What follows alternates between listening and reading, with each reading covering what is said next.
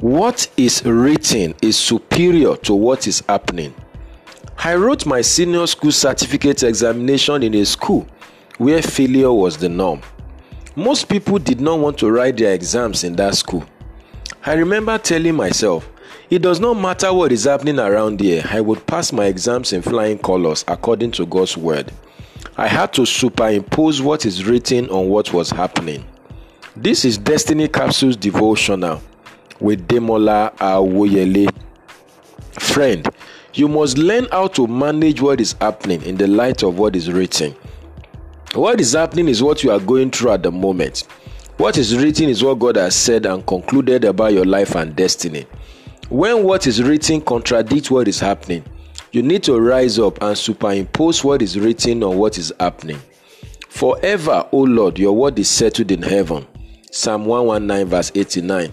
The word of God is already settled. It is already determined, decided, and concluded, irrespective of what will show up later.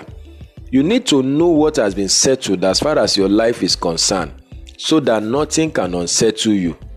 What is settled is what Christ has accomplished on the cross for you. Romans 8:37. For all the promises of God in him are yes, and in him amen, unto the glory of God by us. 2 Corinthians 1 verse 20. What is settled are the promises of God spoken generally in scriptures and also spoken personally to you. What is settled are the things that have to do with your prophetic destiny. Matthew 26 24, Ephesians 1 verse 11. When you know your prophetic destiny, you will not be disturbed by what is happening. Genesis 50 20, Romans 8 28. It is not enough for something to be written concerning you.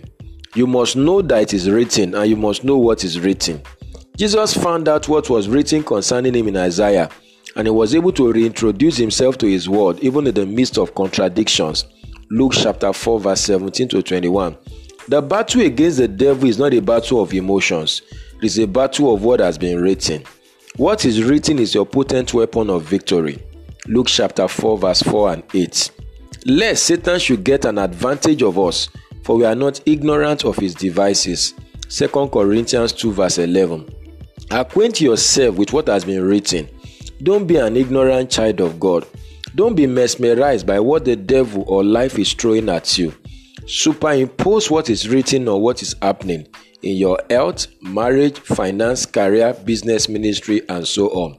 Psalm 149, verse 9. Don't forget, what is written is superior to what is happening. I pray for you today that whatever that is happening in your life that is against what is written, let it bow to the authority of God's word.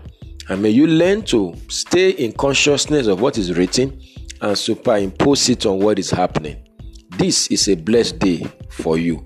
Go and win with Jesus. You will succeed. Bye for now.